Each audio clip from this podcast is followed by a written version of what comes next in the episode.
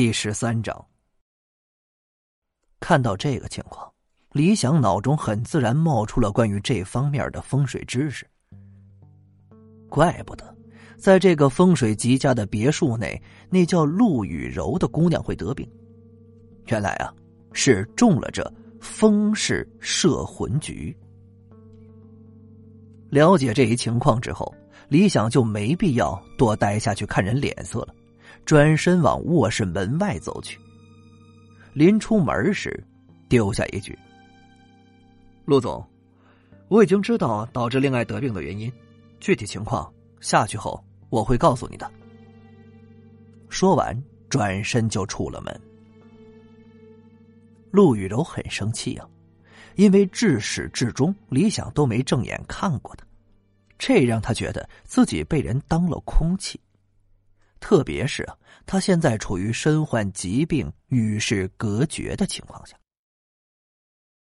楼下，事关自己最疼爱的女儿，陆明终于有些沉不住气了，就连对李想的态度和语气都来了一个一百八十度的大转弯。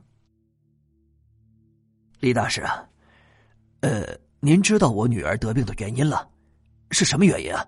这这如何能治好啊？还望大师指点。李想在沙发上坐下，神色悠然的喝了一口杯中的茶水。那赵飞早已站在他的旁边，很想听听李想的高见。陆总，不知道你有没有注意到啊？从你女儿的卧室窗户往外看，正对的山顶上安装了三架风力发电机。陆明点了点头，嗯，确实是有三架风力发电机，好像是去年年初安装的。不过，这和我女儿的病……等等，雨柔也是去年初的时候身体出现了问题，这后来越来越严重。你是说，我女儿的病和这风力发电机有关系？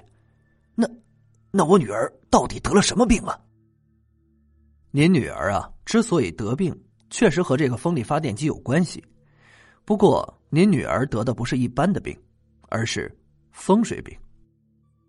李想坦言道。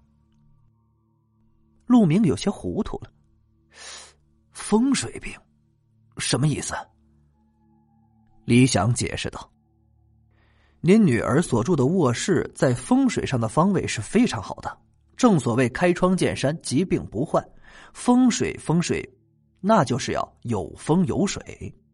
那青山顶上建了三架风力发电机，恰好改变了这个风水格局。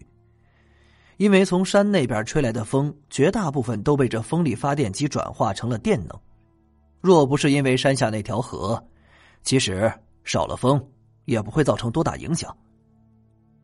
河，这有关河什么事儿啊？这话却是赵老板忍不住问的。当然有关，而且关系极大，因为这条河是地下水涌出形成的河。相传地下水是从冥界河流里流出来的，而这种从冥河里流出的水有摄取活人魂魄的能力。但风呢，却是这种摄魂能力的天然克星。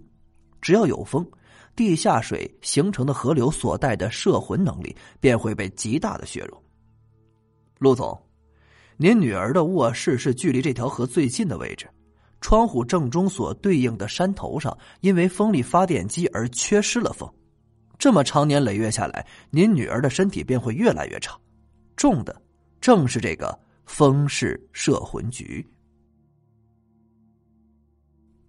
陆明若有所悟的点点头，喃喃自语道：“怪不得我带着女儿跑遍了国内外各大著名医院，医生都查不出来雨柔的病因啊。”想通了这一层，陆明的语气竟然带上了请求的意味：“李大师，您可得帮帮我，救救我可怜的女儿吧！”感谢您的收听，去运用商店下载 Patreon 运用城市，在首页搜索海量有声书，或点击下方链接听更多小说等内容。